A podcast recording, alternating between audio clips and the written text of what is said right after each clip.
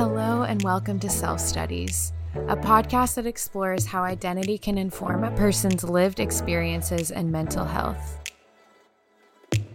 I'm Laura Duper, and today I'll be talking with Dr. Nuri Erkut about neuropsychology, disability and identity, and our culture's relationship to disability.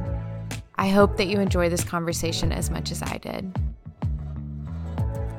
This is Dr. Nuri Erkut Küçükboyacı.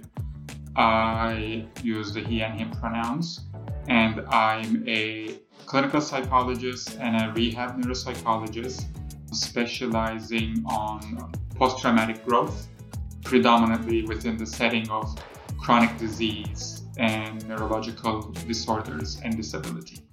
Would you mind just telling us how you got to that particular area of focus and how you got to where you are now? Of course. I am trained in a clinical psychology program with a focus in neuropsychology.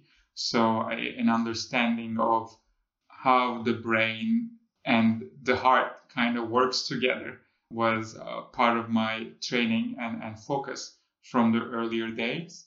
And um, after completing a PhD program, a doctoral program in, in clinical psychology, neuropsychology, which has a lot of clinical components, a lot of research components. I then went into a subdomain, a subspecialty of rehab psychology. And the difference there was that my training in neuropsychology as a science, we are really into diagnostics and assessment.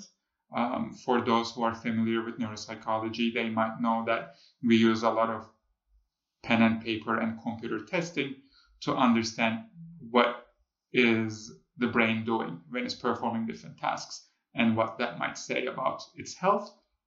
And, and we like putting some labels on things and, and guide other diagnostic decisions with our findings.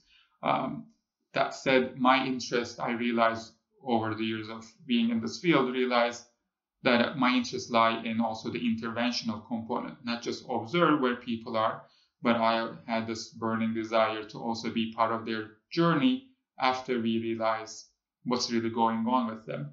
Um, I don't really want to be just a harbinger of bad news and, and dole out these um, labels to people. But if I were telling somebody, you seem to have some memory problems, I wanted to learn how I could then help them with their memory problems. If they had attentional problems, I wanted to learn how to help with their attentional problems.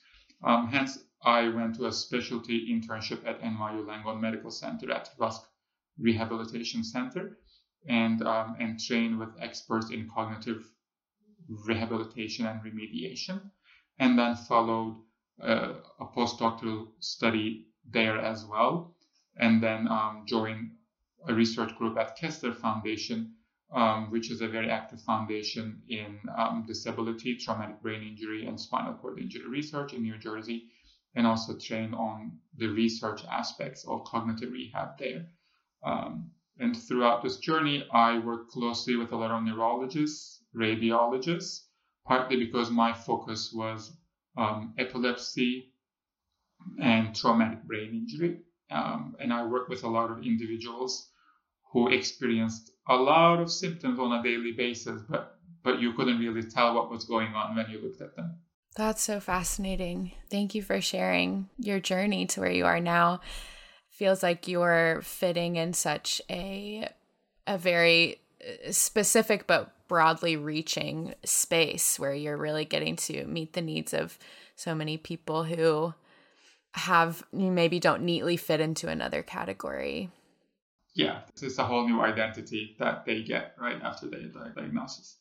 Yeah, I wanted to start out this conversation since since you do see and specialize with people who are kind of inhabiting a new a new identity that after some in some cases some trauma or something that has intervened in their life and, and caused some neurological uh, damage or changes could you just help us define what disability is and and how it is different from impairment? Or is it um, how how can we best use language in that area? Of course, psychology as a field, um, especially psychological science, does borrow a lot from medical science. But I think I, I'm proud to say that psychology uses a much broader definition of disability. So, for our understanding, disability, especially using the environmental theory of disability, is, is a construct that is kind of built upon uh, with the individual and its environment. It, it's not something that happens in isolation, and it is a result of the individual's performance um, in certain domains. It's where the individual is, and it's also a result of the failure of the environment in, in meeting the individual and in meeting the person where they are. For that reason, the term disability or, or the notion of disability never happens in a, in a vacuum in our thinking. It is always within the context of a specific behavior, within the specific context of a social environment. And it is distinct from the notion of impairment, which follows a medical model and, and it has its roots also in medical diagnostics, where it's defined by failure to perform at a preconceived or expected level in a certain domain or, or absence of a limb. So it, the term impairment in its essence is prioritizing kind of what's missing, right? What is what is not there or what is not meeting expected standards. And, and it's a term that imposes a, a certain kind of standard as if that standard really exists, to be honest. Yeah, that completely makes sense. So when we think about impairment from a medical model, it is kind almost presuming that it's happening in a vacuum, whereas disability is presuming that it is in in the larger social construct. Am I yes, understanding yes, that? Yes, exactly. I mean, I, I think in American culture too, we, we are such a work oriented culture and we are such a performance oriented culture that it becomes easy to fall behind. Um, it's it becomes easy to feel like anyone is not meeting certain expectations. So I do think that probably contributed to the emergence of the impairment model earlier on. But as we see now, any individual, provided the right support and the right environment, is able to thrive, thrive in a way where they find meaning in life, thrive in a way where they are able to have meaningful employment or beyond meaningful, just very satisfactory employment. They can have great relationships and, and they can meet their life goals. And it's more of a mismatch between what we can provide as a community and what the individual has uh, and is able to bring to the table. Yes, that totally makes sense. I know there are some other terms like, you know, special needs or differently abled. Could you speak to those at all? I, I know that you can't speak comprehensively for for all people with disabilities, but what have you learned and how using language and the proper language around a disabled person can impact their mental health. You're right. I, I, I, agree that the language around this issue evolves, and, and like anything, languages are dynamic structures, um, and, and the political environment, the social environment affects the words we use. Different terms like using able bodied versus not able bodied or, or special needs, they've had their role and purpose in the past. And, and I think they are terms that were a product of a, a big move in, in, in civil rights and social rights. Special needs, I think, especially in pediatric psychology, still corresponds to a certain um, procedure, right? Um, in, in kind of hooking up students with different programs that meet their academic support requirements. That said, I think what you're hinting at makes me think yes, in a culture where we are obsessed with political correctness, what is the right thing to say? And sometimes sugarcoating or not saying the word even disability as if it's something to be afraid of does backfire because at that moment anyone with a disability can feel like they're still not being seen they're not being heard because if one cannot even pronounce the word disability how can then one begin to tackle issues of disability, right? If, if you don't even acknowledge that it exists, if you don't even acknowledge that it's the product of the person and the environment, how can we then address the problems that exist in our society? Um, so I, I, do think there are benefits of calling an ace an ace. Um, that said, I also feel like language is a dynamic thing, and, and sometimes different words do come up because they are trying to achieve different goals um, in in our advocacy efforts. Thank you for for speaking to that. I I think that you know that seems to go hand in hand with our different models of of thinking and uh, including the entire social structure surrounding a person uh, rather than maybe tiptoeing around a person and their disability yeah um, unfortunately in, in our culture here the only thing we're allowed to do is be inspired by people of disability, right? The, the only common narrative that we are fed is um, all the inspirational stories of, of, all the um, displays of resilience. And there is now a certain kind of pushback, even within the disabled, disabled community, uh, of them being tired of just, again, being seen in this very single dimensional, reductionist way. Right. And I want to push a little deeper into disability as as an identity. I know that there are so many different types of disabilities. Uh, there's, you know, the visible ones, invisible ones, born with, uh, developing later in life. How um, have you seen in your work? How do the different types of disabilities I- impact a person's mental health and and their relationship to that disability? And have you seen differences in in those different categories? In our previous work, looking at some of the um, different socioeconomic and social and, and historical factors that, that define disability and contribute to people's outcomes, our research um, indicated in the past that many things contribute to outcomes. And in current times, many individuals um, who have physical or mental health disabilities unfortunately do not just live in isolation with just that disability because of the lack of social support. People with mental health problems or, or physical disabilities usually end up having employment problems. And in the US, employment problems are very directly connected to stable housing. They are very directly connected to health insurance, so it very directly affects your health. And in that context, our findings were showing we, we had a um, paper with my group at NYU back in the day looking at hospital outcomes for rehabilitation stays. And it looked like individuals who had a disability and other vulnerabilities due to socioeconomic factors were indeed staying shorter in hospitals and making smaller gains. So, in that sense, I think what we were finding is kind of common sense and, and it speaks to the notion of double jeopardy that we speak of um, usually uh, when we're talking about different intersectional identities and, and disability topics. If individuals have a disability and an additional risk factor, an additional challenge factor in life, and it is very common to have those, unfortunately, their outcomes are affected even more. They are not going to get the right level of health services. They're not going to find the right levels of employment.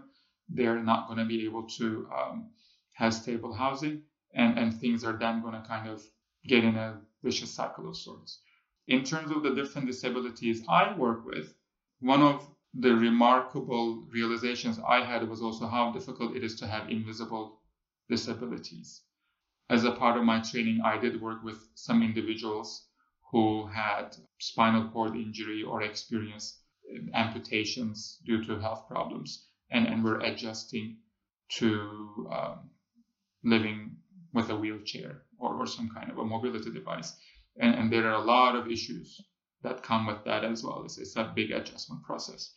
That said, just because it was a, there was a physical display of disability, it looked like that physical display allowed a space for that person to change. Like as that person needed to form a new identity, and as they got ready for it, the environment could also see it and kind of make room for it. And, and from that kind of environmental definition of disability, that was a good thing. The person and the environment could move in the same direction because we're such a visual culture. If we see the disability, people do physically stand back yes. and observe, yes. right? And, and, change the way they yes. react to it. But when dealing with, for example, um, seizure disorders, when dealing with traumatic brain injury with chronic effects, when dealing with a lot of chronic disease that affect a lot of women, and, and usually, unfortunately, in case of many immune diseases, these diseases also get denied by the medical system, which is very male heavy, mm. um, if I may mm. say it that way. Um, sure, um, yeah. in, in, in those circumstances, I think there is a, a great disadvantage of the individual sometimes being ready for change, sometimes being ready to move with acceptance and, and move towards accepting their whole new identity and making a new life. But because the environment is not aware, because the environment is not getting the visual cues, the environment is not accommodating, the environment is not helping the person. Um, and and in that, I think that discord then actually makes that disability worse because it's that kind of collaboration we're looking for between the person and the environment when we're trying to eliminate the negative consequence of disability. And in the cases of invisible disabilities, that is very hard to make. So I work with a lot of patients who feel like they are struggling emotionally because they're always feeling like they're not being true to themselves. They feel a lot of stigma because when people look at them, they assume a certain level of function. And they have the choice of either making a disclosure and kind of opt out of whatever was assumed, or if they don't feel comfortable, they have to kind of go with it, which then becomes problematic because if they, they have stigma, if they feel like it's also not going to be a self serving thing, many of them choose to not make a disclosure, but then they might face tasks and performance expectations that they're, that are not realistic for the person's level of functioning and then it, it creates its own problems. In that sense then a lot of the work that i do also works with these invisible disabilities and i try to help individuals come to an understanding of who they are cognitively emotionally in some case of brain injury you literally become a new person you might even develop new likes and dislikes, right? And, and we sit together and try to understand those limits. But we also try to sit together and understand what it means to make that disclosure, what it means to pick and choose what we disclose, whom we disclose to, what are the benefits and gains at each time, and what are the benefits of vulnerability, right? Um, a certain form of social connection and sincerity, I guess, which which they do crave. Well, that was a long-winded answer to your question. it was a big question and you did a fantastic job answering it. I wow, I have I have a lot of of thoughts and I am just imagining now you're you're just helping me in a practice of empathy and thinking about I had not given enough thought to this invisible disability. And I see that there is advocacy needed for all um, people with disabilities. But, you know, with an invisible disability, you can often be the sole advocate because you are not, like you said, the the environment is not primed for you to have a disability in their context which i i can't imagine how that would impact like you're talking about their their mental health and their adjustment. Can you talk a little bit more about the population of people who develop a disability later in life and um, that I know we've been talking a bit about this inhabiting of a new identity. Can you just talk a little bit more about that and what that impact has on on their mental health and sense of identity? Of course, as you said, it is a little bit of a different process. Um, being born with certain mental health or physical health problems through the developmental trajectory might teach people different coping skills even by the time they reach young adulthood. But in, if an individual experiences life in any way. This, this, this can be independent even of the disability kind of perspective. But if we experience life for many decades a certain way, and then there is a traumatic event or a big change, then all of a sudden we are no longer able to live our life the same way. It gets to be very, very stressful, and um, and it is a it usually comes with big changes in our mood and anxiety levels. There is a huge part of this that's also dealing with the grief, as in one way we are also losing our old self, and um, and I think one of the bigger questions that we deal with in these later life changes is what we call trauma informed care. And, and a big part of that is also dealing with the grief and, and making sense of that loss because the person inhabited a certain type of body, a certain kind of mind for many years, and probably even had achievements, probably even had relationships. I mean, I, I work with people whose marriages no longer made sense. I made work with people who had degrees, but after a brain injury, it was not even relevant. Like they had the paper, a diploma, right, of things they had learned, but they couldn't feel like they could go back and perform those duties that was represented by a diploma. So all of a sudden, many things, even things that were at a contractual level that were related to your old person, become void. And here they are, these individuals now standing at the precipice of looking at a new life. And it's very hard to imagine how you're going to make it in that new life because they have certain skills, certain coping mechanisms they learned in their old life. And, and they now feel like it might not work in, in their new life. And it's very hard then to have the motivation, to have the positive outlook, to have the right mood, and to have the right relaxed way of thinking that facilitates better adjustment. So in, in those cases, we do spend a lot of time with the grief and, and, and in building the trauma narrative and, and building a certain level of acceptance with it so that individuals can kind of part ways and find closure in that self that they lost. And then we also slowly build towards that new person that they're becoming and, and spending time just like a child through trial and error, right? Um, stumbling here and there, understanding what that new person likes, what that new person wants to do, what expectations are feasible in the shorter run, what expectations are feasible for the longer run for that new person, and then making sense of this new life that awaits them and orienting towards the possibilities for joy, towards possibilities for satisfaction, towards possibilities of enjoyment, even in their new life.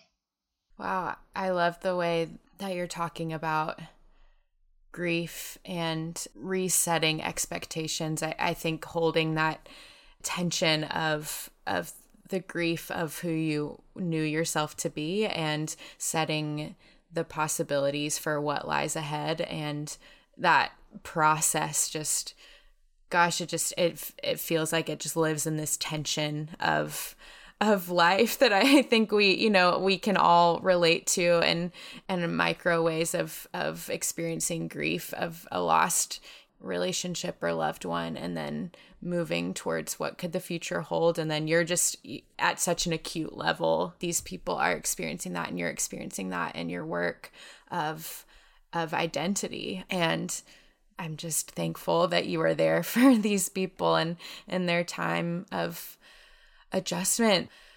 What you're saying also made me realize perhaps there is even a possibility that what we experienced in the past year has been traumatic for all of us as well. Because when uh, I don't know what your personal experiences are, I'm happy to hear a little. The past year has been similarly traumatic for a lot of people the sense of loss we all feel for our past life, our, our efforts to really identify what lies ahead for all of us, what the limits of this new life will be. It does suggest that maybe what we experience is, in a way, a, a collective trauma, partly because the way we lived our past year had a lot of limitations and losing access to a lot of things, even individuals with their perfect health and all their limbs got to experience experience a little what it feels like to live a very limited life. And I do wonder if some of the things we just discussed about kind of looking towards a new life is even relevant for a lot of people who are now coming to terms with the COVID 19 pandemic. Absolutely. I, I think that there's so much that we're grieving and that we are anticipating. And even as we're in this very bizarre tension of things opening and uh, having to reorient ourselves to what is normalcy, again, that is such a great connection to draw. And I know that we also were thinking about this, a, a disability advocate. Um, who referred to COVID 19 as a mass disabling event. And as you're kind of talking about as well, disability rates are also increasing. And what does that mean? And why does it, it matter? And um, can you just talk a little bit more about your perspective on that? Of course, I mean, at that point, I think it also becomes a bit of a personal perspective. So I don't want to kind of put that out there because I'm also, at the end of the day, a person who is also going through this pandemic. I am not surprised, of course, that disability rates are rising because of that shift, right, between the individual and the environment. In the in the old times, for whatever part of it was stagnant, or for whatever part there was a fit between a person and the environment, it no longer is there because the environment shifted. It's a whole new environment, and it will take a while, right, for that kind of fit for the pieces to kind of move around and for that fit to happen again. And I think there will be a, a transient aspect to this increase, and, and then we'll also then see the more permanent, more longer term outcomes as well. A lot of the disability that I seem to see in my work in the past few months is interestingly also cognitive in the sense that I think a lot of the people are finding themselves losing their attentional capabilities. And, and they're wondering, why am I not able to do things that I used to do? And, and I think this then mimics everything we kind of discussed so far, that they find them that they are now living a pretty similar life to what they used to have, but, but it just all feels foreign. They feel like they're not able to meet their work responsibilities they feel like they're no longer able to meet their role responsibilities as a mother, as a father, as a parent, as a caregiver, um, even as a child attending to school. And as a result of feeling overwhelmed for a long time, and perhaps also as a result of that shift in perspective that we all now have. We all now realize that maybe we're a bit more fragile, that maybe that life is more fragile, than what we thought it was a few years back. After half a million people died in this country, I think a lot of us are realizing that, oh wow, maybe this is it. Maybe all those things that I postponed, maybe I better get to that bucket list faster. And when we have that kind of meaning making involved in, in this phase in the pandemic, perhaps then it's hard to attend to daily tasks, the menial tasks because those tasks represent the old life. Those tasks represent things whose meaning we perhaps are now questioning. So I do think that some of the tools we discussed that apply to disability work will be applicable in, in dealing with individuals who are surviving this pandemic. That's so fascinating. I, I think, you know, I don't mean to, to draw a, a direct comparison of what we are all experiencing collectively to what somebody who experiences something like a traumatic brain injury or uh, something completely life altering would experience. But I think it's very helpful and just draws out some some empathetic tendencies to kind of draw those conclusions and and draw those comparisons because we do have to acknowledge that this is an unprecedented um, event that we never would have imagined kind of upended any sense of control that we once thought we had. Um, and i'm curious as you see it in such an acute uh, setting with people who suffer something that is completely life altering and that you know particularly i know your work in in neuropsychology and dealing with neurological diseases and particularly brain injuries and those changing a person's personality. And I know we've talked about it a bit, but well, I guess I have two questions here. What you believe is is kind of fixed in in us and what and what can change.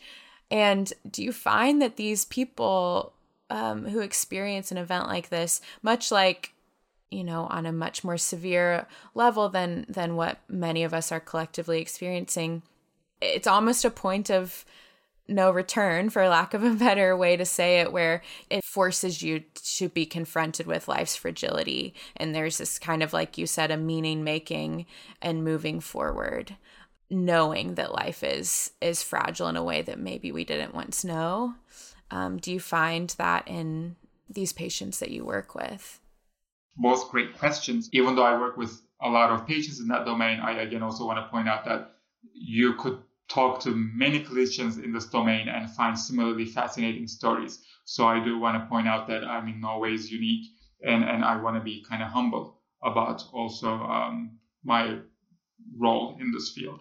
With that caveat, I think so far what I've experienced is uh, in cases of more bodily injury where our, our brain is intact, even though the body is changing, whatever was making that person, right, the personality, drive, the, the if the person was achievement oriented before, they still are pretty achievement oriented.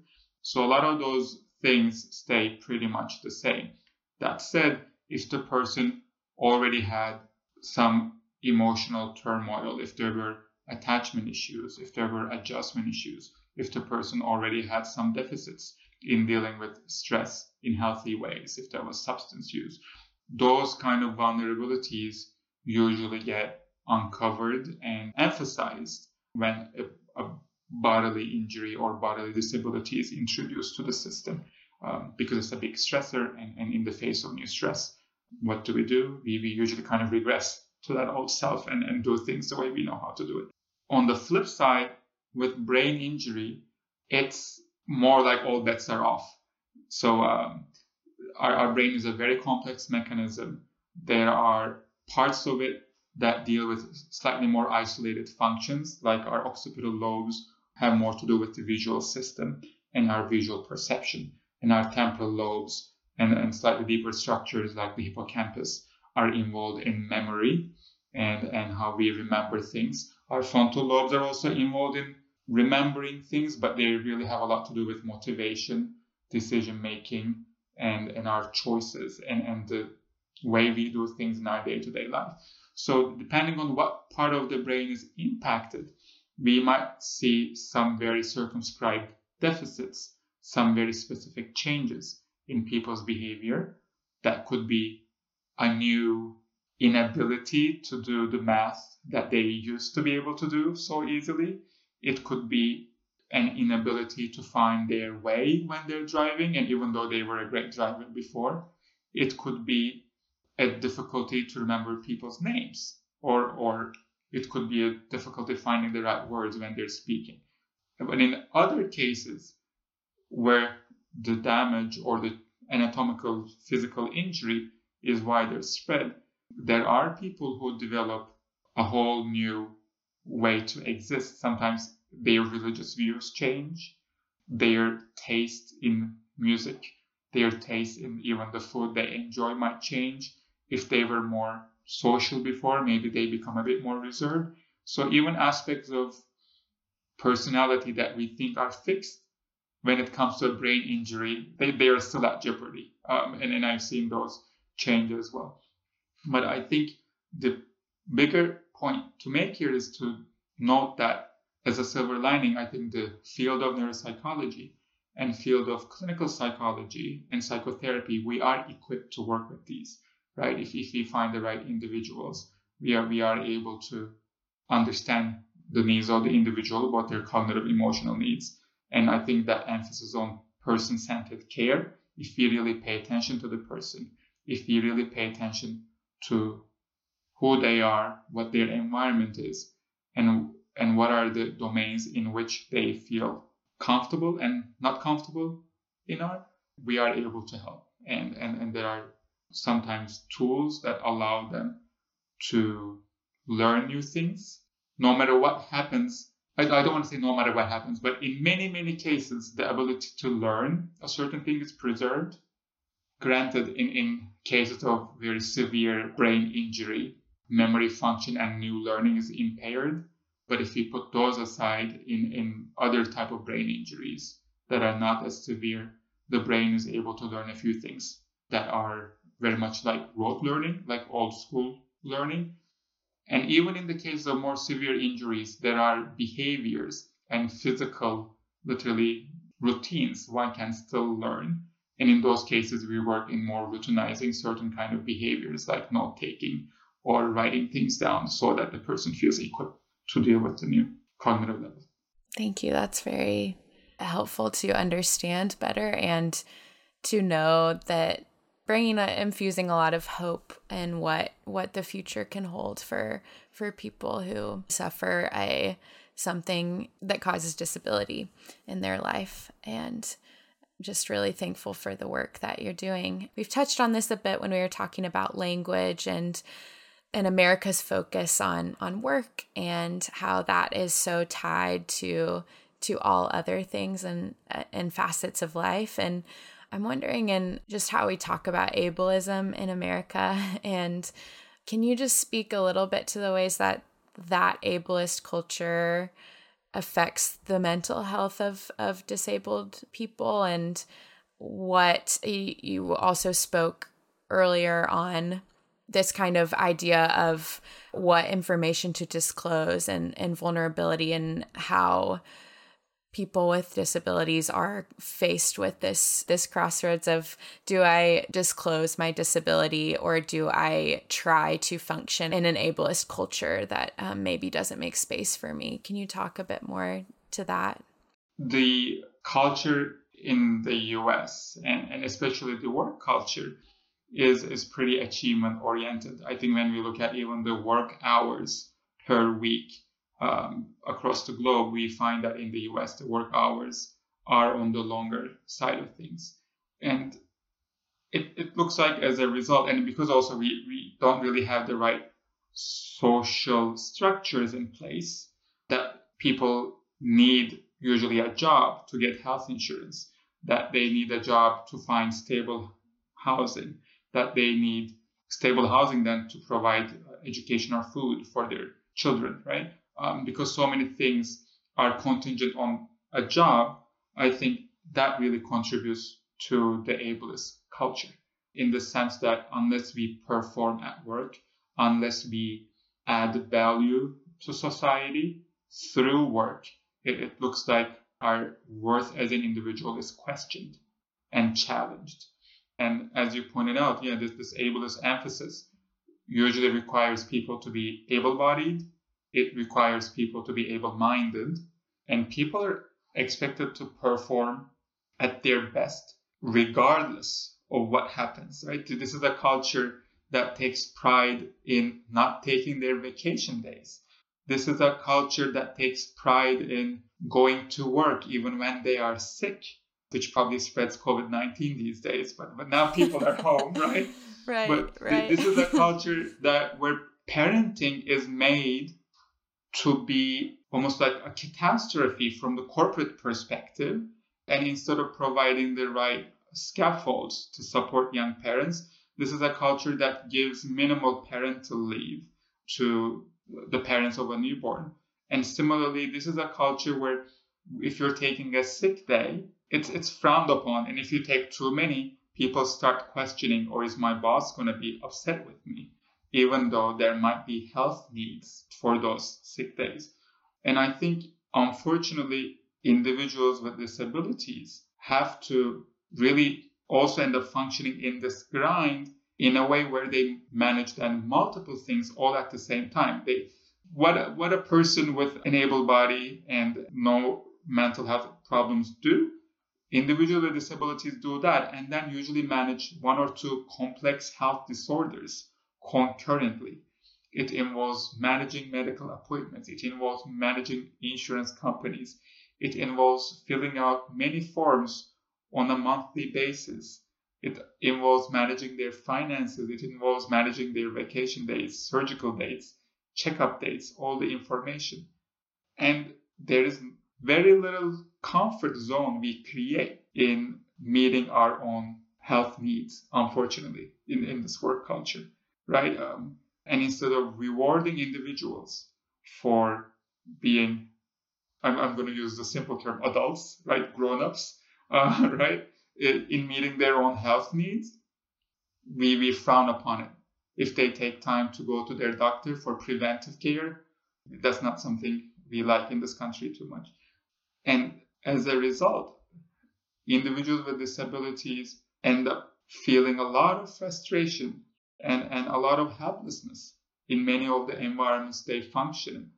And I think one of the contributors to that feeling is also the feeling that their experience of disability gets questioned day after day. I would also find very, very frustrating. They live their life a certain way, yet to be given, for example, extra days to tend to their disease or, or sickness, they have to prove their disability to a, a body of governance. They have to work with a government structure. They have to work with a corporate structure, provide the right forms, and everything that they live with from the get go, it, it automatically becomes denied, and they have to keep proving day after day what their daily experience is. And if they don't do that, like we entirely put the burden on them, if they don't do that, we're happy to just ignore the whole thing, right? Because that's usually how we deal with it. For that reason, then that whole disclosure is such a delicate issue. There is no right answer. Um, and it's very context dependent. The way I work with it with my patients is, um, is by helping them explore the context. What is it that they want to get out of by disclosing? What are the safeties they have if they make that disclosure? For a lot of the patients with epilepsy, there's always also a question of safety because with disclosure, we are also then able to get the right kind of help and, and emergency help available. So we kind of go over that. It is something that is very unique to the individual and it's almost akin to a coming out experience. And in my discussions, I do actually borrow a lot from kind of queer literature and LGBTQ ideas in discussing these as well because it requires the individual to reach a point in their existence in which they then now refuse to function in the way these power structures expect them to. And then they need to be able to say, hey, I understand your expectations, but stop. This is me. Let me explain what me is. And, and let's move forward from there. So, in, in a similar way, I think there's a lot of overlap in a lot of um, dialogue that can happen within that framework as well. Thank you so much for sharing about that in such a delicate and sensitive way, and really appreciate that. Any closing thoughts that that you have? I know we we touched on a lot. If there's anything you you feel like we didn't get to touch on. Thank you so much for giving me this wonderful opportunity. Um, as, as, you can see, it's, it's a loaded topic and, and we could all talk about it for uh, many, many more minutes. But I think one thing that I really want to share in, in this setting is that I do really believe in the power of community and, and the power of relying on mentors, relying on health care support, relying on mental health support. Um, and, and, and there is help available, and this doesn't have to be a very solitary journey for anyone questioning how much they should disclose, what they should say, how they should deal with their chronic disorders.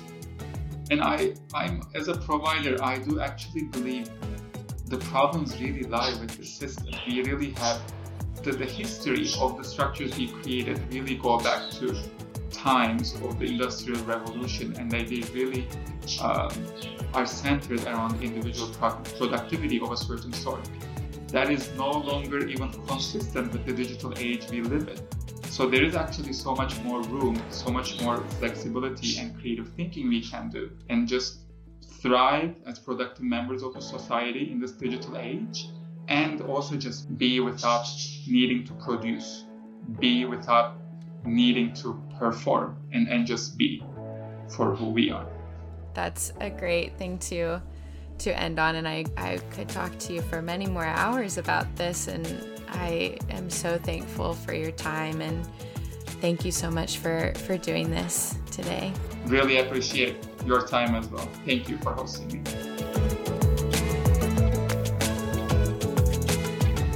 This episode was produced by Dave Emmert. Self Studies is a podcast by Alma, a company dedicated to simplifying access to high quality in network mental health care for both consumers and clinicians. To learn more, visit helloalma.com.